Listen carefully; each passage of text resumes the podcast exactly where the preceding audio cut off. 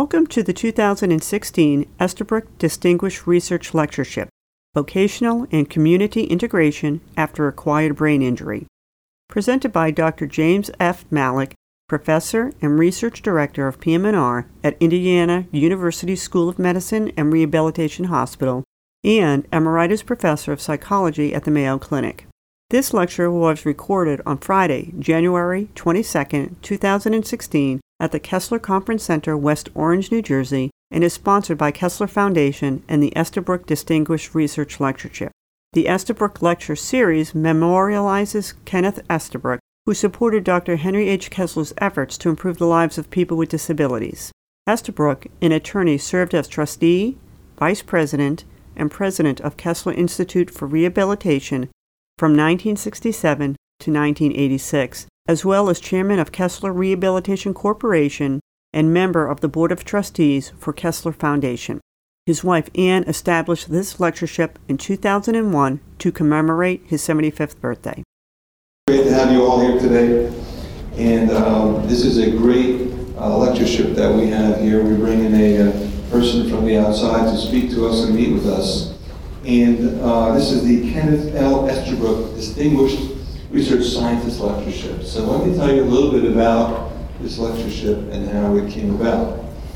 This uh, Kenneth Le- uh, L. Estabrook Distinguished Le- Lectureship was established by Ken's wife, uh, Ann Evans Estabrook, in recognition of Ken's many years of outstanding leadership, commitment, and support for Kessler Institute and Kessler Foundation over many years. Ken was a, a leading he was a leader in the growth of Kessler uh, for many, for many years, uh, for more than 30 years, in fact. He was elected to the Board of Trustees for Kessler Institute for Rehabilitation in 1967. Ken served as vice president from 1976 to 83, and president from 83 to 86. He also served as a trustee of the Kessler Foundation from its inception in 1985 until his death in 2003.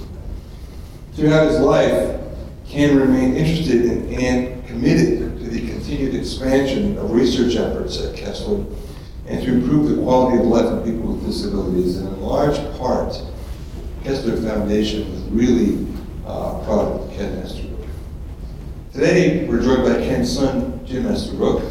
Jim a, a huge uh, supporter of Kessler Foundation and a former chairman of the board of our Kessler board. So Jim, thank you for being here today and for doing, for you and all your family have done for the mission of Kessler. We really appreciate it. Thank you.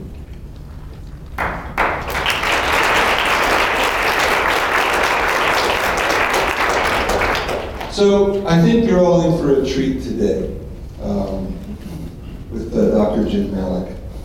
Dr. Malec is a professor and research director of the Department of Physical Medicine and Rehabilitation at Indiana University School of Medicine and the Rehabilitation Hospital of Indiana, as well as professor emeritus of psychology at the Mayo Clinic, where he worked for many years. Dr. Malec has been active in research and in clinical practice for brain injury rehabilitation for more than 35 years. He's one of the founding researchers in this area of TBI. He's received a number of professional recognitions, including the Lowman Award for Interdisciplinary Contributions to Rehabilitation from the American Congress of Rehabilitation Medicine, the Research Award of the North American Brain Injury Society, the Sheldon Berrol MD Clinical Service Award from the Brain Injury Association of America, and the prestigious Robert L. Moody Prize for Distinguished Initiatives in brain injury research and rehabilitation. He's earned, he has published over 150 papers, and uh, as well as pro, uh, professional publications and presentations all over uh, the world, and, and conducting his research on, on brain imaging, uh, rehabilitation, and outcome. His talk, of course, is a very great fit today for the mission of the Kessler Foundation.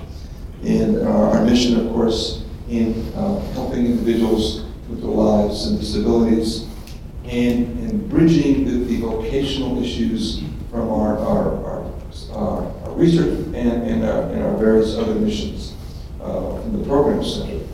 So I think uh, another part of what's really great about having Jim here today is he's, a, he's really a founder of this intervention uh, of, of getting people with TBI back to work. And we just received a grant uh, recently, and we're, we're, using his program that he did in TBI. We're going to do with spinal cord injury. So it's great have him here today as being a partner with us. So please uh, join me in welcoming, welcoming Dr. Malec for his uh, presentation today. Thank you.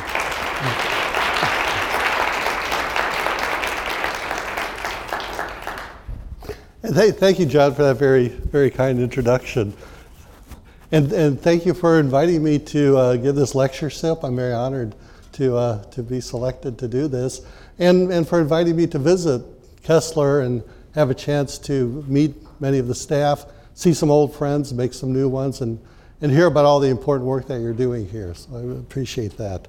Uh, you know, as John said, uh, I'm very excited and actually those of us at RHI and, and, the, and the Med School of Indiana University are excited to be collaborating with Dr. Troyer and John O'Neill on this new project uh, to advance employment among people with, with spinal cord injuries. Uh, what I'm going to talk about today are the methods that we developed some years ago in Minnesota and that our group uh, continues in Indiana at, at, this point that have been helpful to people with brain injuries to return to employment after, their, after injuries. And I think, you know, as, as I go through it, you'll see that it's a pretty easy translation to other disability groups. And although we've really focused on acquired brain injury uh, in our group, I'm, I'm excited and uh, very optimistic about uh, uh, porting this over to spinal cord injury and, and maybe other, other groups after that. Uh, so, you, you know, just to kind of set the stage, let me tell you a little bit about uh, reemployment after brain injury. Uh, now, you know, the, in these data, we're really excluding people with relatively mild injuries. Uh, you know, people who have just sustained a concussion. Uh, you know, these are, are, are people who have sustained more moderate to severe injuries. and what you find as you look across a series of studies is that at best, you know, maybe 40% are returning to work after their injuries. You know, more, more likely it's around you know, 25, 30%. You know, in fact, the, the statistics are not much different after spinal cord injury, about 28, 30% return to work after brain injury.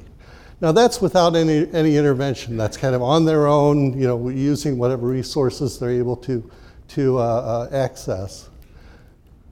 In contrast, there's been another series of studies including some of our own, uh, Dr. Trexler's at, at uh, the Rehab Hospital of Indiana, uh, showing that with a more focused, specific intervention, we can significantly increase those rates.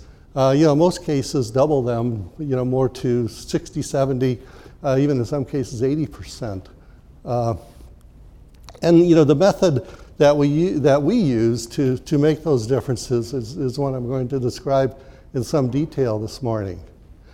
There's also been a relatively recent systematic review of return to work after brain injury that again kind of underscores that figure of at best 40% returning to work. So, you know, to, to put it simply, what you find is that without intervention, 30 to 40% are employed, with intervention, 30 to 40% are unemployed. So, really turning that, that statistic on its head. So, how, how does that happen? Well, you know, before I, I get into the weeds on this, uh, let me talk a little bit about a couple models of rehabilitation that may be familiar to most of you. But you know, one way to approach rehabilitation is more of a medical model where we basically try to fix what's wrong with the person and bring them back to the state that they were before their injury or as close as possible. Uh, nothing wrong with the medical model, you know, to the degree we do that, that's great. Uh, however, there's another model, which again I think most of us in rehabilitation use along with the medical model, which is more of a social model. And you know, this is really a model that it's kind of a whatever it takes model. It's, it's an approach in which the intervention is not just directed at the person with disability, but at the social system in which they operate. You know, this model was advocated by people with spinal cord injuries in the, in the 70s and has gained you know, some traction in the inter- intervening period of time. Uh, and you know, their, their case was really, it's not about the wheelchair, it's about the environment in which they have to interact with a wheelchair. So, you know, before curb cuts, before ramps, before uh, elevators in every building, a person with a wheelchair was quite disabled. Uh, now that we have some of those accommodations, uh, disability is decreased. And you know, if you've ever, if you've ever tried to keep up with a relatively fit person in a wheelchair, uh, you realize that, well, you wonder who's got the disability. I mean, they can.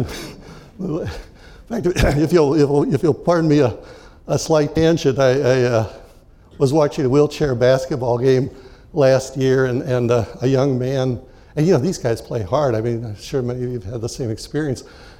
You know, one young man was knocked over in his wheelchair, uh, and he's strapped in. And you know, my first thought, again, being a brain injury, is, oh, hope he, hope he didn't get a concussion. Well, no. Like within seconds, he was up on his hands and flipped himself back up into an upright position. And again, I kind of left the game thinking, now who's got the disability here, you know? Because I, I, certainly wouldn't be able to, to do that. Uh, so, but again, you know, the social model is directed at making changes not to the person necessarily, but to the social and physical environment to make it more uh, accommodating and to reduce the disability for the person. And that brings us to the approach that I want to uh, detail for you called resource facilitation. You know, in our original articles, we called it vocational case coordination, I think. Uh, you know, more recently, we've talked about it as resource facilitation. In any case, it's, it's a, as I said, a whatever it takes model in which the focus is really on the goal and the outcome, with various methods contributing. You know, this is an attempt to try to illustrate the way it works, especially in brain injury. We, you know, we found that it often is, is counterproductive to train people before, they play, before we place them uh, into a vocational situation because oftentimes they can't generalize from the learning environment to the real life environment. So, you know, in most of our successful cases, we've placed people in work environments, assessed the situations, uh, prepared them a little more, uh, you know, trained them as needed, and at the same time, kind of to the side, worked on developing their network of social and physical support, modifying the environment to make that uh, intervention or to make that placement successful. A key to this model is a resource facilitator, someone who's kind of at the center of the game along with the client uh, to help them find and tap the resources that they need in order to be successful in reemployment. In our original work, that the resource facilitator was a master's degree person with a uh, uh, vocational, in vocational counseling, over the years we've discovered you really don't need an advanced degree to do this work. That the real key elements have more to do with the person's personality.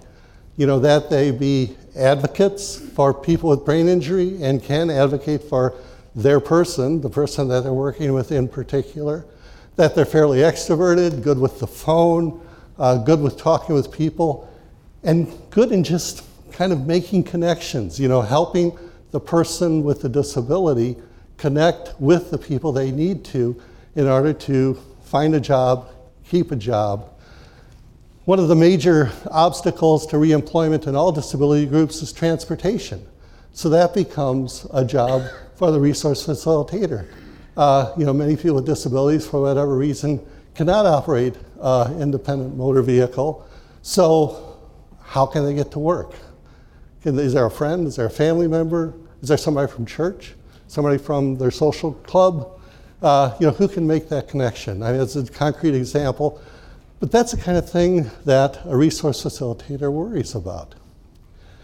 Now, you know, people who may not be engrossed in this model sometimes uh, counter with, well, why can't the person, you know, just do that? Or why, or, you know, why can't their family just do that?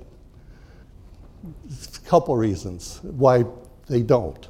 And believe me, they don't. We, you know, for years before we developed this model, we, uh, you know, routinely hooked people up with vocational rehabilitation in the state, uh, sent them off to uh, make that connection and, you know, advance towards a job, and then discovered, you know, a year or two later that the connection never, you know, never failed.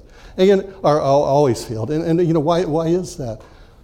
Well, it's because, you know, for one thing, both people with recovering from these severe disabilities as well as their families are under a whole lot of st- real stress. I mean, it's all they can do. Again, I'm, I'm telling, telling you nothing they don't already know. You know it's all they t- can do in, in many instances just to get through the day, you know, just to get dressed and the basic activities of daily living and move on, move on with their life.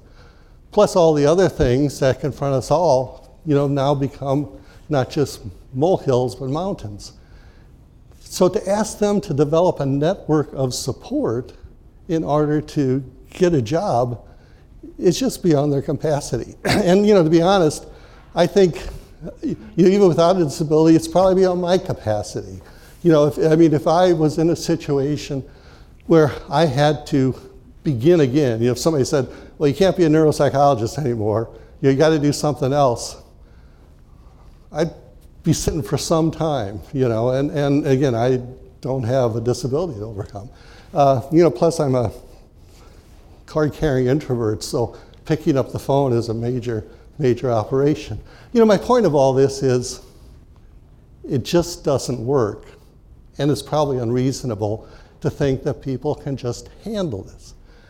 However, if they have a person like a resource facilitator to give them a little help, it can make a huge difference to help them make this connection.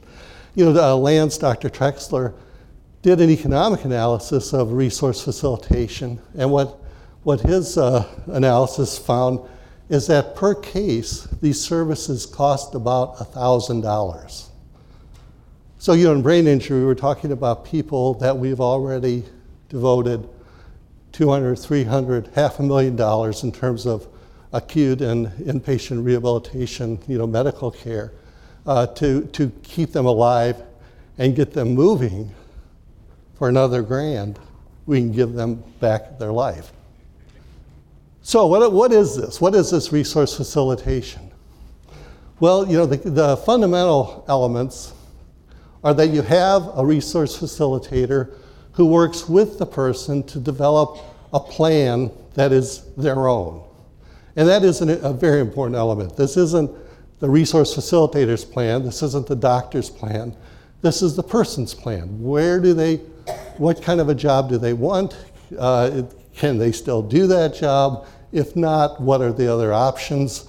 You know, as you can imagine, that may take some time and some experience for the person to come to terms with the, the changes and limitations that, that they have to deal with. But again, is key you know, to the success is that uh, this isn't something that we're foisting on the person. This is something that they own and that is really their goal. And then to help them develop this network of medical and community services and supports to help them return to work and be successful in, that, in the job that they choose. You know, our approach has always emphasized early intervention. I know in, in uh, Troyer and John's uh, uh, uh, study, they are planning to intervene on the inpatient unit to begin the process. Uh, I'm, I'm not so sure how that would work with brain injury these days when people come to inpatient rehab much more acutely and, uh, and, and, leave much more early, earlier, sometimes still in significant cognitive disarray. Uh, but you know, back back in the day when we had people a little a little longer, uh, we did start to talk to them about return to work even on the inpatient rehabilitation unit. And you know what we found is that offered them and their families a great deal of hope. And again, we were pretty clear that in fact, you know, especially in the more severe cases, we might not get down to business on return to work, uh, you know, another six months, maybe even a year, but that we had had success in returning even people with severe disabilities to work, and that that was definitely on the radar for them. And again, you know, just that, that glimmer of hope, that light at the end of the tunnel, seemed to be very encouraging to people. So I'm glad that uh, and John are going to at least introduce this concept on the inpatient unit. I think that'll be helpful to people, and we'll begin, begin the process of, of uh, resource facilitation. Another important fundamental element is work in independent living trials. Uh, you know, people need to try themselves out, you know, uh, and I think this is probably as much true for spinal cord injury as for brain injury, that uh, there's an adjustment here. You know, you may not be able to do all the things that you were able to do before your injury. There may need to be some adjustments in your job. Uh, you may need a somewhat different job. Uh, you know, being able to select that different job and try it out you know, see if it still works for you, see if it's something you'll still find satisfying, and see if it's something that you can be at which you can be successful is very important. So that you know that is a, a key element, and along with that, some temporary supports and coaching. Uh, in brain injury, sometimes people have longer term supports and coaching. They may, may need somebody to touch with, base with periodically to keep the job on track. I think that's probably going to be less true in spinal cord injury. Uh, but you know, some initial, initial help is, is probably going to be important. And then you know, involving the significant people in their lives in, in this project. So getting that support from their close others. Uh, another important role for the resource facilitator is making a contact with the employer and helping them understand about the nature of the, of the person's disability. You know, again, in, in, uh, you know, in our work, we always want, you know, as much as possible for the person, the client, to be speaking for themselves. You know, we don't want to speak for them. Uh, but we've also found that it's helpful to kind of have somebody to help them out a little bit, especially, you know, if the employer is asking medical questions. Uh, so, you know, if, and, and you know, in brain injury, we found that employers are concerned that the person might have a seizure at work. Well, what are, you know, what are the possibilities of that? You know, we can honestly tell them, uh, you know, pretty, pretty low, or we wouldn't be sending them back to you. Uh, you know, are, are they worried sometimes of brain injury that the person's going to lose control, you know, go out of control and, and go crazy or something? Again, you know, we are able to explain that that's pretty rare. And if, if some should happen, give us a call. You know, you've, you've got some backup here. You know, a few conversations like that, uh, you know, we found do a lot to dispel some of the problems that are some of the concerns that employers have. And, you know, we can, it also gives us a chance to explain to employers that, you know, statistics are that people with disabilities make excellent employees. They're, they're very reliable, you know, very committed, very conscientious. And there's also, at least in some states, some economic benefits to employ people with disabilities. So those, you know, those conversations, uh, again, can be very helpful, kind of set the stage for a successful return to work. So let me give you a little more detail on, you know, what this, what this method involves. As I mentioned previously, you know, I think a key element is early intervention. Uh, you know, it, it, it's not a necessary condition. I mean, we've certainly worked with some people many years after their injury, but I think the earlier you can get in, the, be- the better. Uh, and you know, part of it is to see if any additional services are needed, just in terms of basic rehabilitation. I remember one case in particular where uh, a young woman with a brain injury who had some uh, ankle weakness uh, was not able to hold her job as a clerk because uh, she couldn't stand for long periods of time. So she, you know, applied for our services well, that was an easy one. It was a matter of getting her a brace and a stool, and she was good to go. Uh, you know, most of the cases aren't that easy, but uh, just an example of where, you know, making a connection with uh, a, re- a simple rehabilitation intervention can make a huge difference. You know, in all this work, and I, I don't think I've emphasized this enough uh, uh, thus far in this talk, but our focus is really on the real life outcome. You know, getting people back to work, more importantly, getting people back to a satisfying job. Uh, you know, it's like Stephen Covey says begin with the end in mind. So this isn't about doing everything you can to, for a person. This is about doing everything they need. Again, with a focus on that target of, you know, what is their goal? Where do they want to be in life? Now, you know, let's work backwards and do what we need to do to, to make that happen. So, you know, in, in, and, you know, for, for most of the people we've worked with, that has made a lot more sense to them also, to be focusing on real life goals as opposed to fixing all their, their, their impairments. And then, again, developing with the person a fairly comprehensive plan to address, and you know, this, this list may not be comprehensive, but to address the things that they need in order to get back to work. Uh, and you know, all of these can be significant barriers, especially if you have a disability, uh, not only to return to work, but to return to life. So this, this is a holistic approach. It's looking at what's needed to make, to make this intervention successful and then addressing those issues. You know, this, this process smooths the transition from rehabilitation and medical services to more community-based services. If, and you know, when I, when I say community-based services, I, I'm talking both about official services, you know, kind of uh, funded by the state or the federal government, as well as by other community services, you know, church groups, social groups, friends, families, you know, whatever is available. You know, one thing we found as we began this work is that many of these people in the community, well, that there were many resources available in the community for people with brain injuries. However, they weren't connected with people with brain injuries and weren't connected with each other. Now, we, you know, we decided not to try to change the world and get everybody working together, but, but we did think it was realistic to get everybody working together for a given case. And again, we found that to be very important, that uh, you know, if, if the person has a problem with substance abuse, the substance abuse problem, uh, uh, counselor needs to be in contact with the vocational counselor. You know, needs to be in contact, uh, with, you know, with, with the rehabilitation people, so that we're all on the same wavelength and moving forward uh, in, a, in a coordinated way on, on, uh, on this project. Again, I think this is particularly true in brain injury that real life experiences, real life evaluations are more valid than simulated or laboratory type evaluations. Uh, again, because of that generalization problem. Although I suspect to some degree this is true for almost anyone, that doing it in real life is a different situation than doing it uh, you know, in a simulated environment.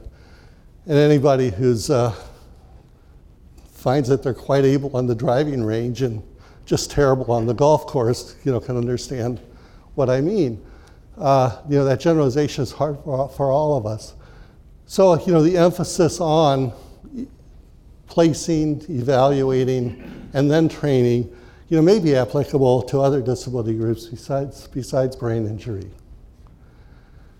Throughout this process, uh, and again, something I probably haven't emphasized enough, uh, you know, substantial support for the person is necessary. This is tough.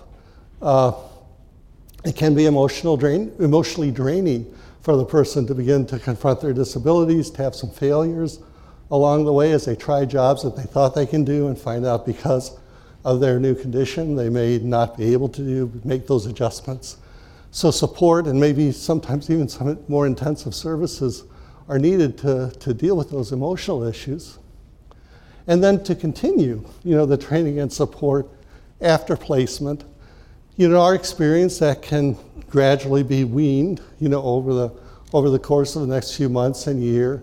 Uh, but uh, you know, we also found it very helpful for somebody on the vocational team to be uh, a, a, resource for the employer. Uh, you know, we, we have had a number of examples of situations where we've successfully placed a person with brain injury into a job they've been doing quite well for months, maybe even a year or two, and then we get a call from the employer saying, I don't know what, what happened. You know, this person was doing so well, and you know, now she's coming in late, she's anxious and disorganized at work. She's not doing her job. If something isn't fixed, I'm going to have to fire her. And you know, our vocational person, our resource facilitator, in most cases has heard this story before, goes and says, you know, hang on, uh, you know, I'll, I'll, be down later in the day or tomorrow and, and visit with this person. Goes down, analyzes the situation, and you know, talks with the boss. The boss, and, and you know, first question is, well, what's changed? Well, nothing. It's the same old job. We did have some new forms that all the, but you know, all the employees have to fill out those. And, uh, and you know, she's doing such a great job. We decided to move her out of that cubicle close to the window so she gets some bright light. Talks, yeah, you know where I'm going with this. Talks to a person with brain injury who explains that she cannot possibly understand these forms, and that bright light is driving her crazy because she's become more sensitive to light because of, of the brain injury.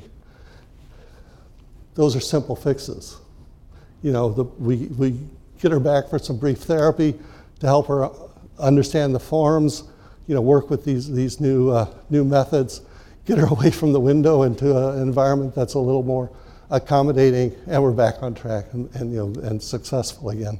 And again, there's been any number of times where our resource facilitator has been able to save the placement with some simple adjustments uh, you know, because people with brain injury are so sensitive to these kind of small changes that, uh, you know, many of the people around them feel are, are, are fairly, fairly trivial.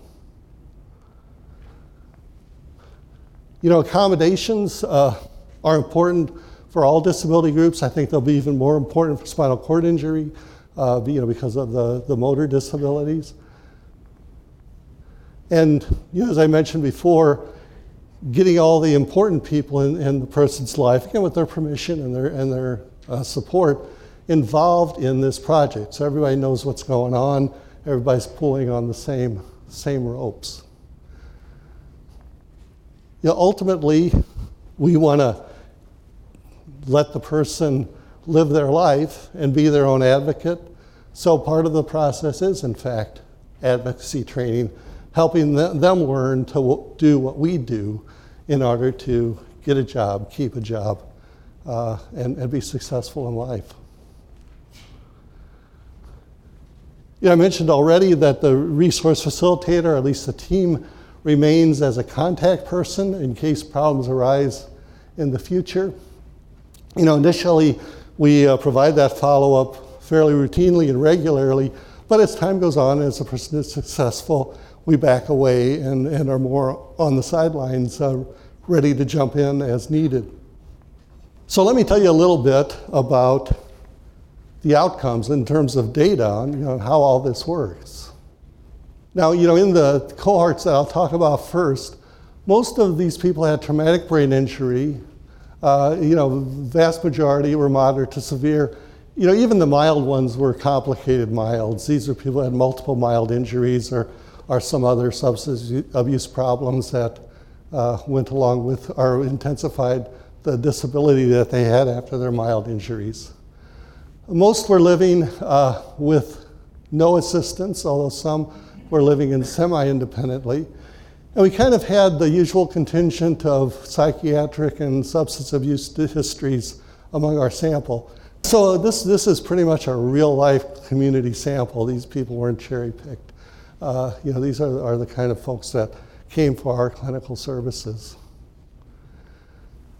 We rated our outcomes on a fairly simple scale, uh, with the best being competitive employment, which we defined as independent work in the community uh, without any supports.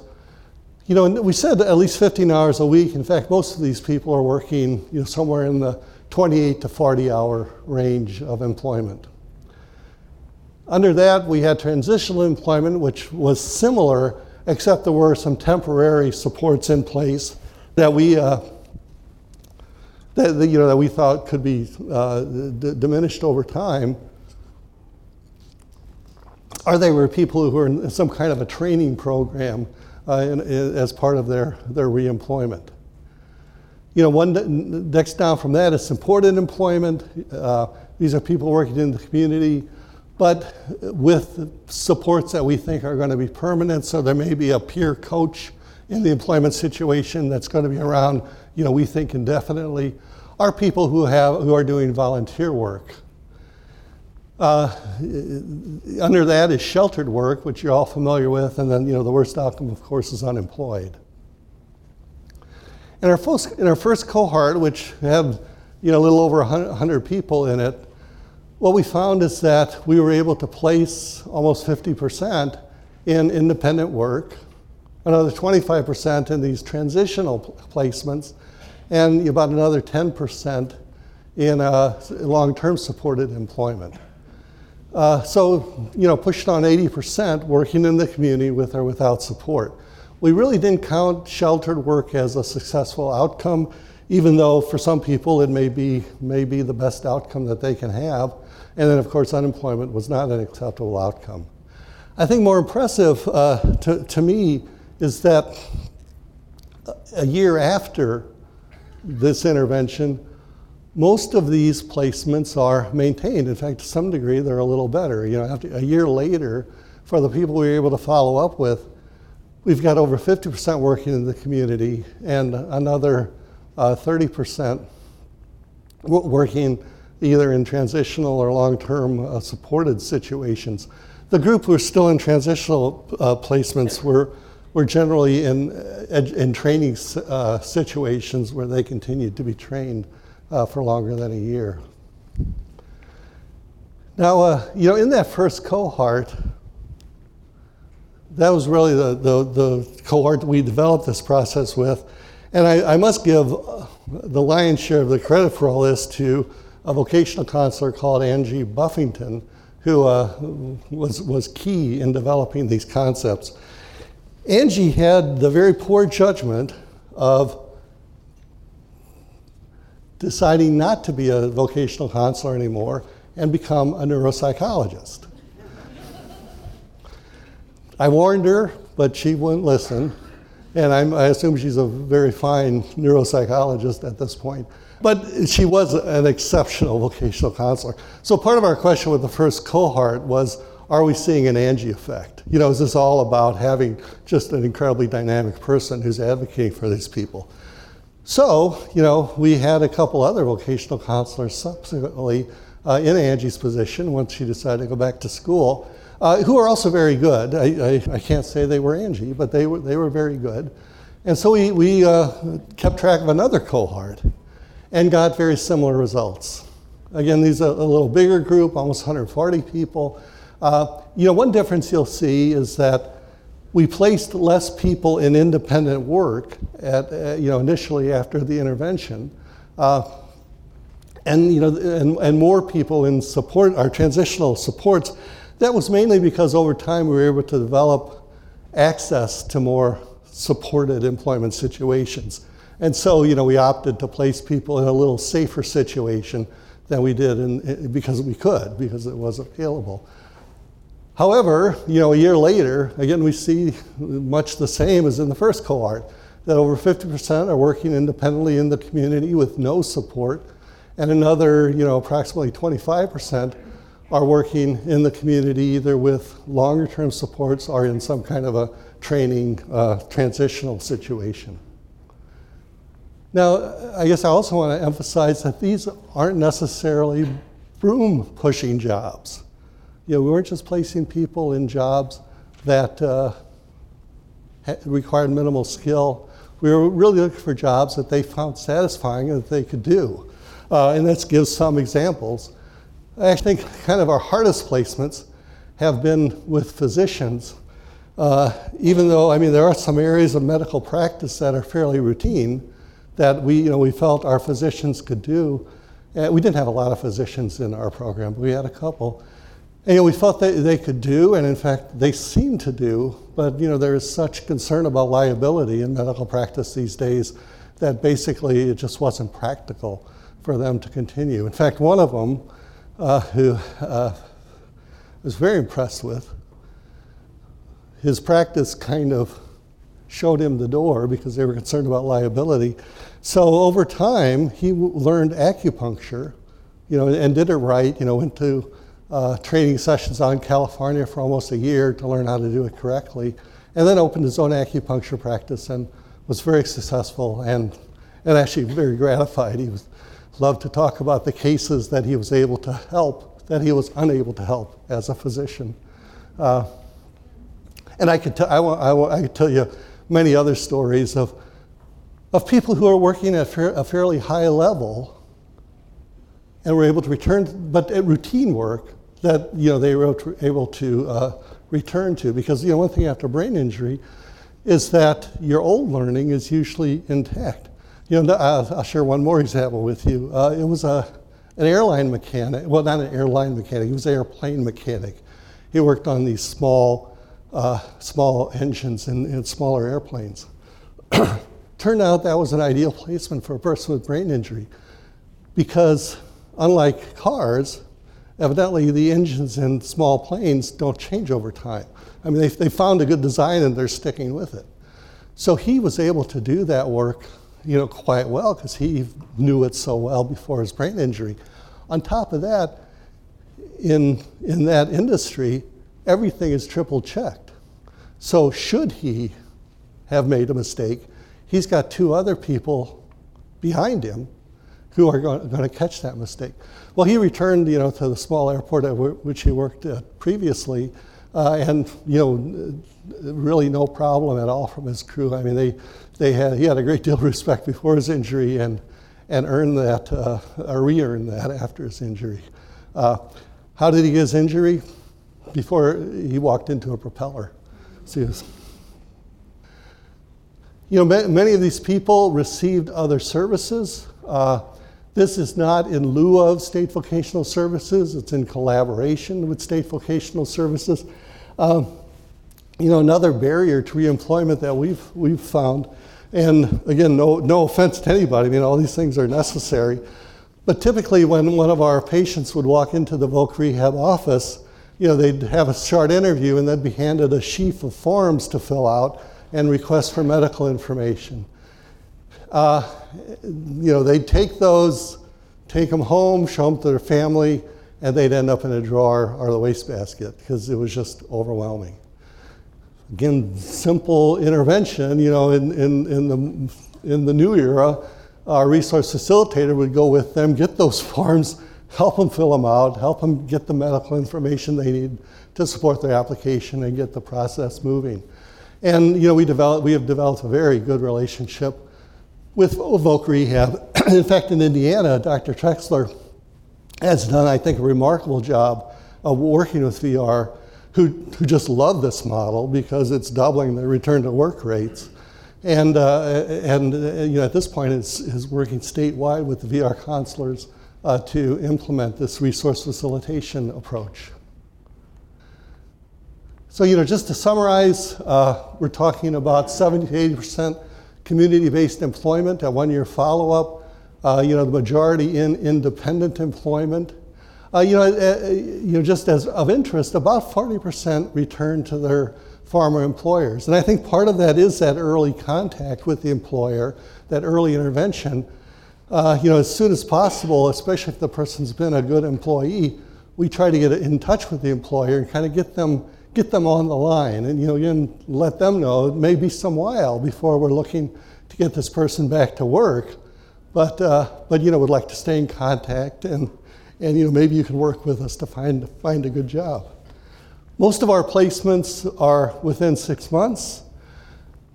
Almost all are within a year.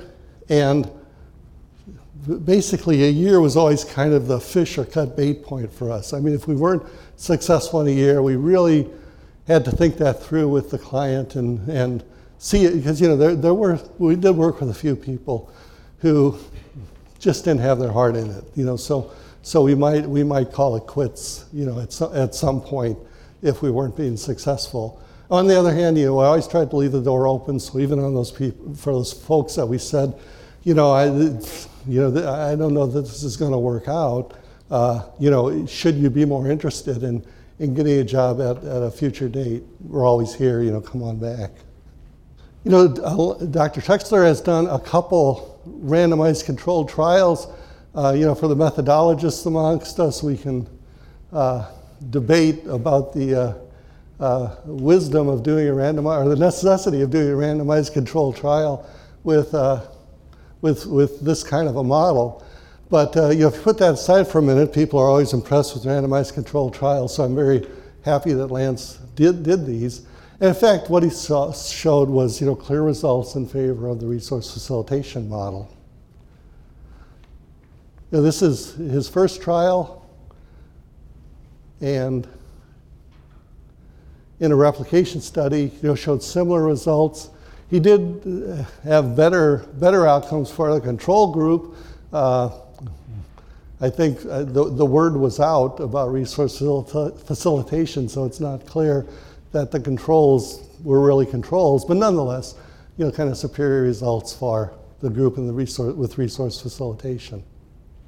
And this just shows kind of the array of uh, jobs that those people return to. Again, a variety ranging from you know production jobs to more professional uh, and administrative kind of posts. I won't spend a lot of time on this, but we were interested what were the best predict- predictors of outcome after brain injury. So we looked at a number of things that you see before you. Uh, we used the Mayo Portland, uh, the items are listed here, to assess disability prior to intervention and after intervention. And what we found is that the major drivers of outcome were how chronic the person was, how much time had elapsed since injury, and how what their level of impairment and disability was. Uh, you know, in terms of chronicity, uh, again, I know this is true after brain injury. I suspect it's true after in other disability groups. You know, with with uh, more time, and more discouraging outcomes and more lack of success, uh, you know, people just are very vulnerable to other kind of disorders like depression, other psychological disorders, substance abuse, social problems, et cetera, that complicate their lives and, and make any kind of inter- and become barriers for, for intervention. In brain injury, it's not how severe the injury was, but the level of disability that seems to drive outcomes. So, you know, it's not how, how high your, or how low your Glasgow Coma scale was that drives the outcomes. It's how much disability you're left with when you enter rehabilitation. And again, you know, we see that people who entered the resource facilitation process more than a year after, uh, after injury had less optimal outcomes Although, you know, basically the same percentage are returning to community based employment. If you look at the lighter blue bars there, you know, about 75, 80%. Uh, however, that more chronic group more frequently needs support than, than the group who were able to catch earlier after their injury. So, again, you know, try to sum up here uh, you know, begin with the end in mind. What is the desirable outcome? Where does the person want to be in their life? And then do what's necessary with a focus on physical and environmental modifications and, and networks to get them there. And no more. So, not only do I believe this is an effective model, I think it's a cost effective model. And just a reminder of this in, in duplicate, apparently. Uh, you know, I'll mention one other thing very briefly. Some work done by Bob, or that's being done by Bob Fraser, and he's been involved in for, for many years out in Seattle. He's kind of taken this process, I think, another step in developing a more permanent network of support, kind of an employer counselor or a council in his in, in the Seattle area of people who themselves can be advocates for reemployment of, of disability of people with disabilities in their own corporations as well as in among other uh, corporate managers that they they know. Uh, you know, it's very targeted marketing in Bob's situation uh, for industries that have had success in employing employing people with disabilities, and uh, you know, as I said, developing this network of receptive employers. So I, I hope I hope uh, you know I've been able to convince you of the value of a resource facilitator in, in developing this kind of a program, the value of early intervention, and the success, you know, of this kind of intervention among brain injury, almost regardless of level of disability and chronicity. Of course, with greater disability and greater chronicity, more services and support may be required. And this is just a glimpse of Indianapolis. You know, that's, uh, you can get there by horseback. I, I know how, how, people are out here. no, it's a, very nice, uh, very nice little town. Uh, that, that's the rehab center up on the far right. Uh, on the left is our new neuroscience center, and that's out back of our, our rehab center, the rehab hospital, uh, our, our garden at Christmas time. This is my email in case uh, you have any questions that I haven't been able to answer today. you feel free, free to drop me a line. Uh, and with that, I'll, I'll call it quits and see if you have some questions or comments now.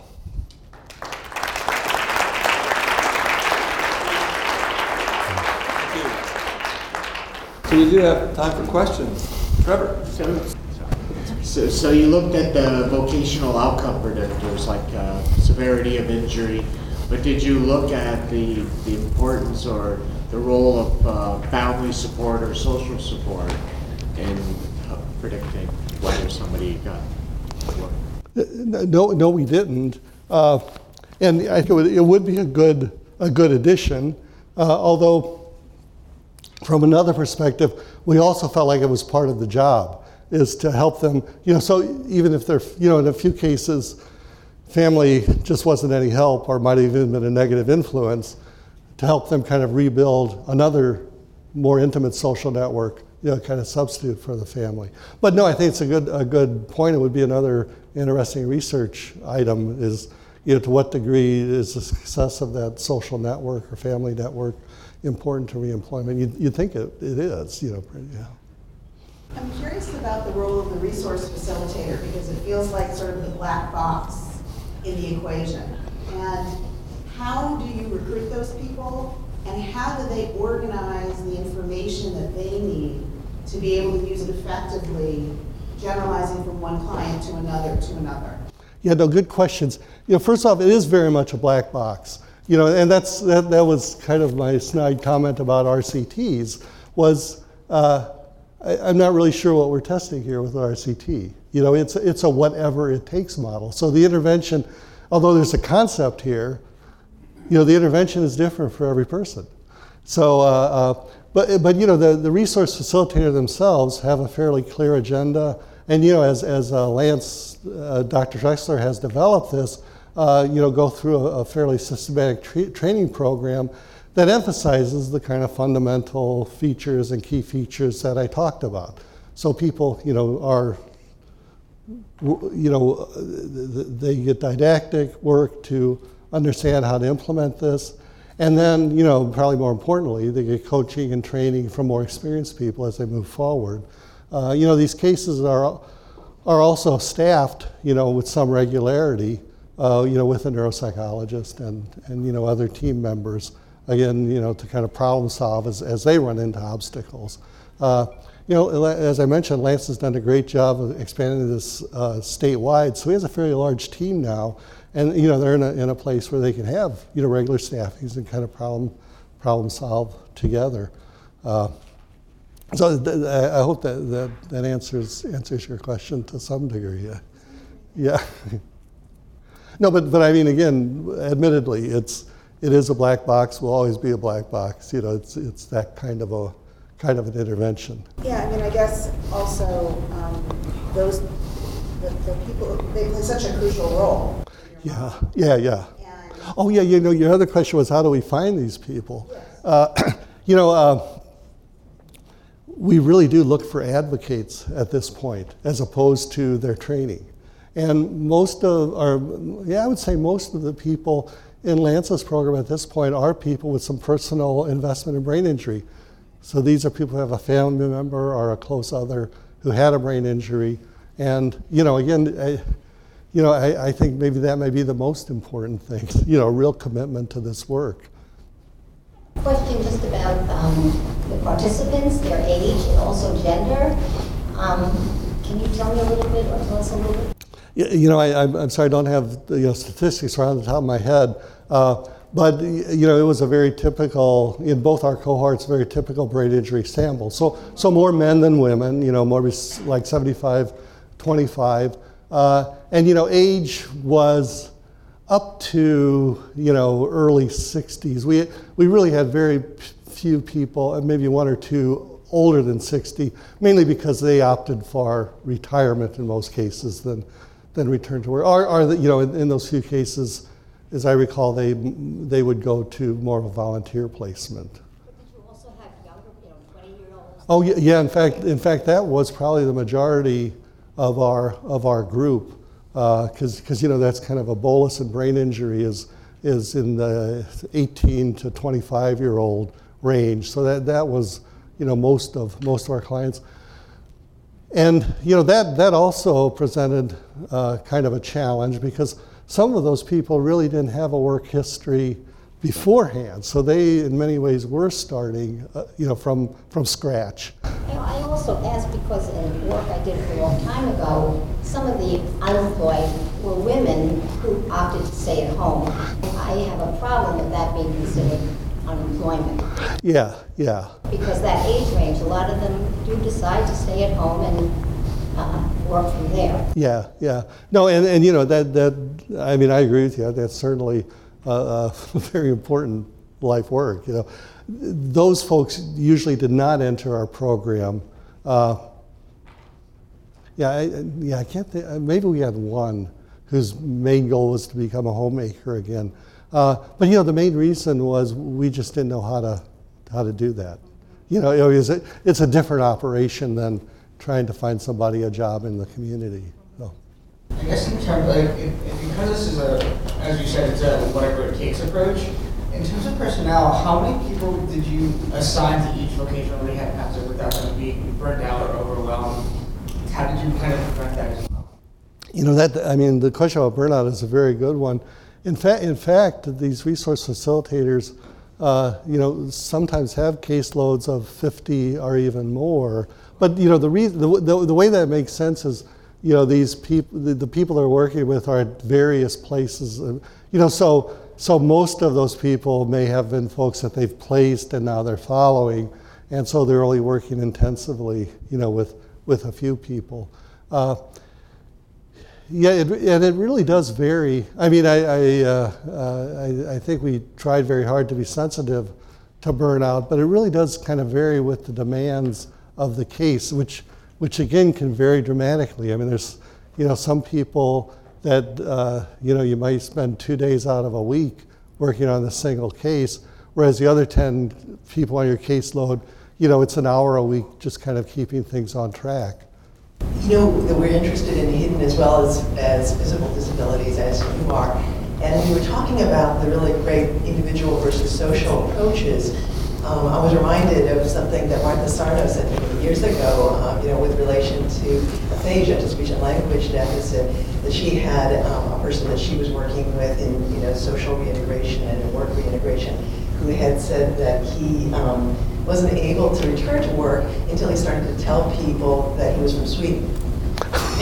and when he did so, that reframed the situation. Mm-hmm. Communication. What kind of approaches, you know, have, can you, do you teach your you know, your reintegration folks to make things simpler in that way? Well, you know, it, it is very individual, individualized. Uh, in general, we do coach people to uh, communicate about their disabilities, communi- communicate about their limitations, rather than have an employer be surprised by them. You know, uh, I don't know that we were ever as clever as telling people they were from another country, but but but uh, but uh, but, but you know, uh, you know, we, we, overall we found it, it uh, to be more successful to kind of put it on the table and make and, and you know explain it and, and, and make it understand you make the problems understandable as opposed to uh, have people miss you know have the employer misunderstand or you know uh, attribute some you know some unusual behavior to something besides the brain injury.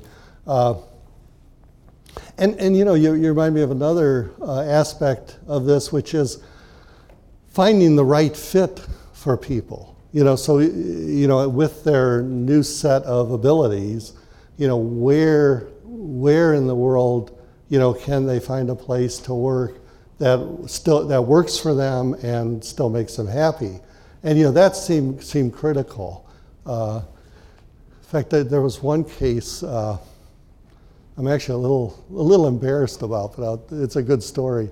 Uh, we had one one uh, client with brain injury who was terribly disinhibited. I think he was probably pretty disinhibited before his brain injury, but brain injury did not help the situation. So you know he would he would curse all the time, and worse still, a woman could not pass without a comment. You know, uh, and, and, you know fairly obscene. So we, as you might imagine, had a lot of difficulty placing him any place. You know, we and we you know we worked with him to try to get help him get better control of his behavior, which with limited success and we, you know, we'd place him someplace, and he'd last about a week, and you know, all, all the women would band together and say he's got to go, and of course, you know. And then, and then, at long last, we got him a placement in a diner in Wisconsin, kind of working in the kitchen. And our voc counselor called up a week. You know, we didn't hear anything for a week.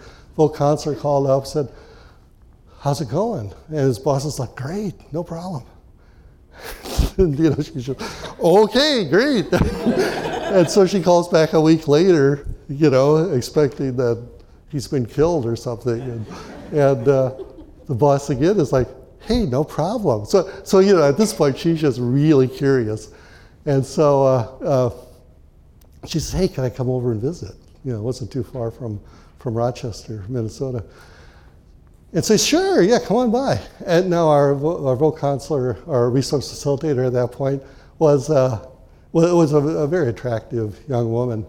So she walks into the diner, goes back to the kitchen, and the boss is, is whoa, hubba, hubba, look at you. Turns out he's exactly the same kind of guy so it worked. Again, I'm not proud of it, but it worked.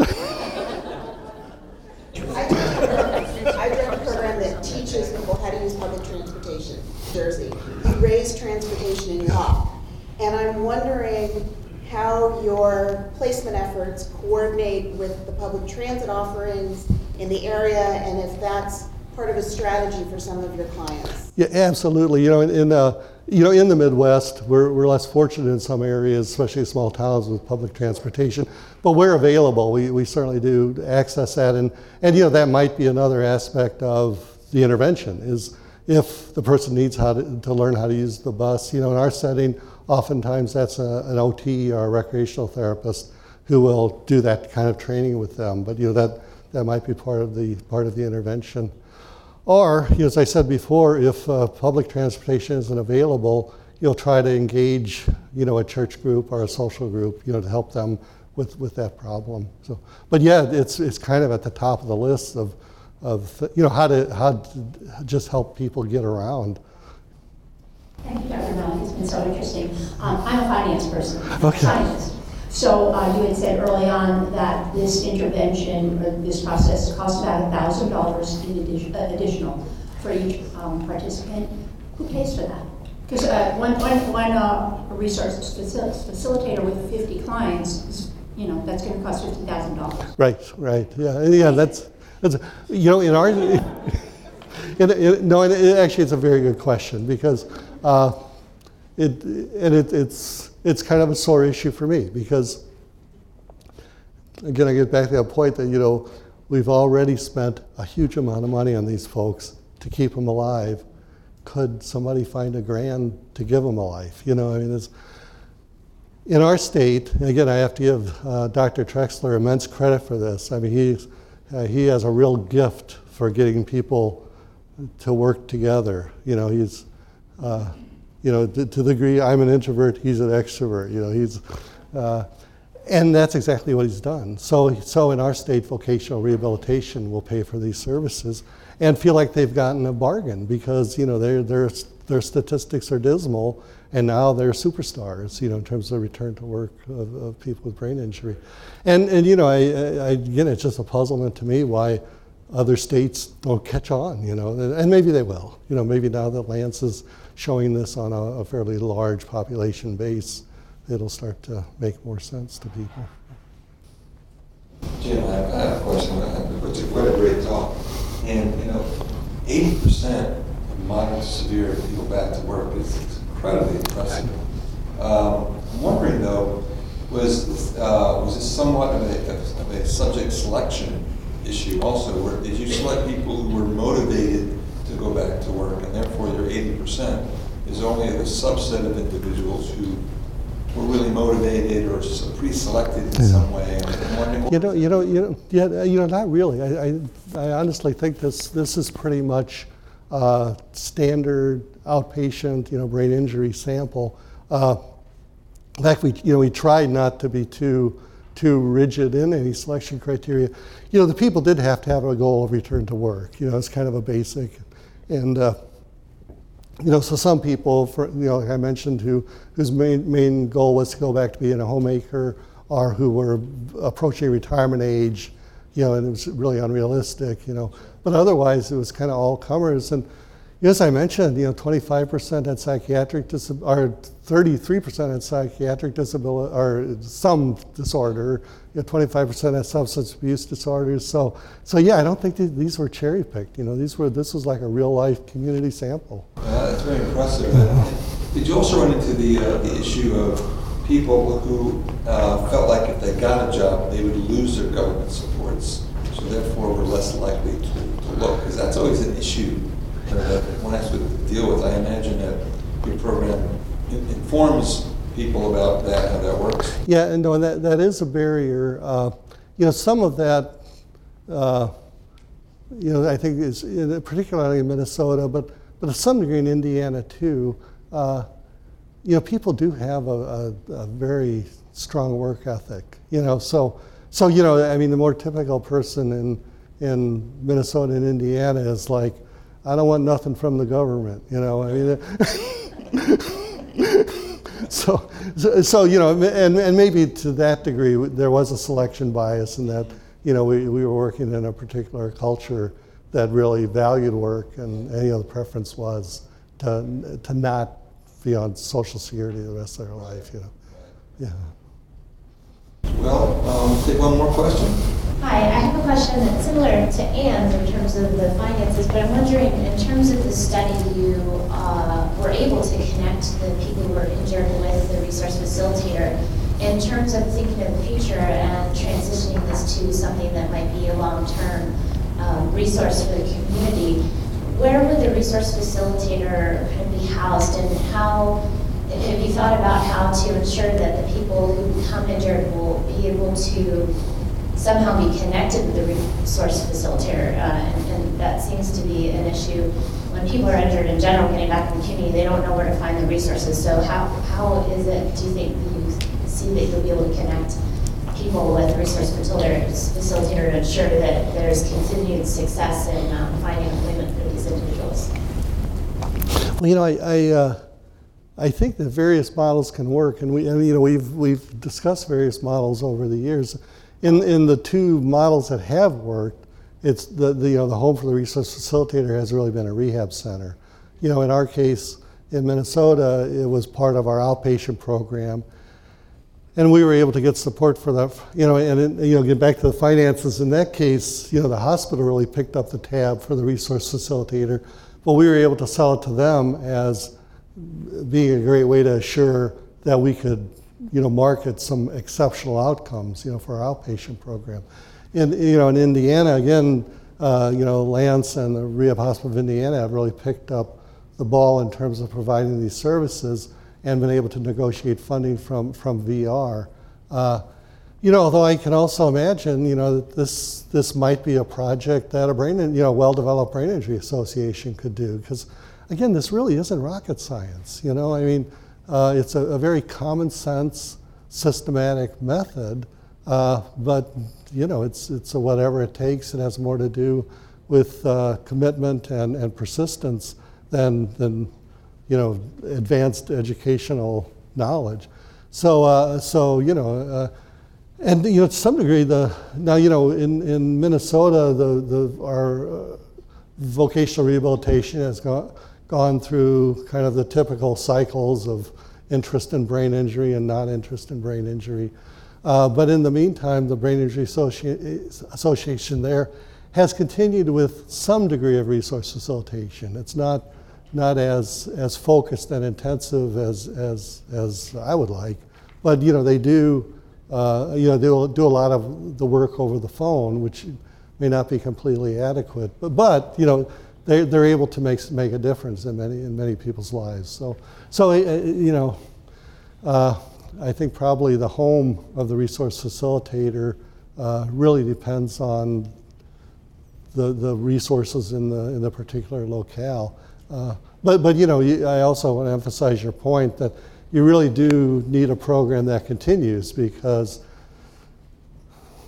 these problems don't, don't go away, you know, especially after a brain injury. Just getting a person placed even for a year may not be the end of the story. You know, they may be back to see you in two years, three years, five years. Well, uh, thank you, Dr. Malec. It's a great talk. Thank you very much. Uh, appreciate it. Let's give him a warm welcome.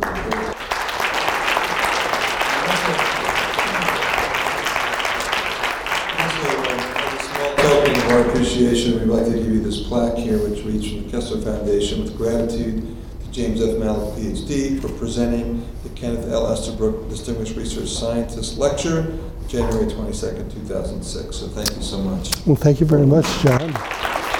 Wasn't expecting that.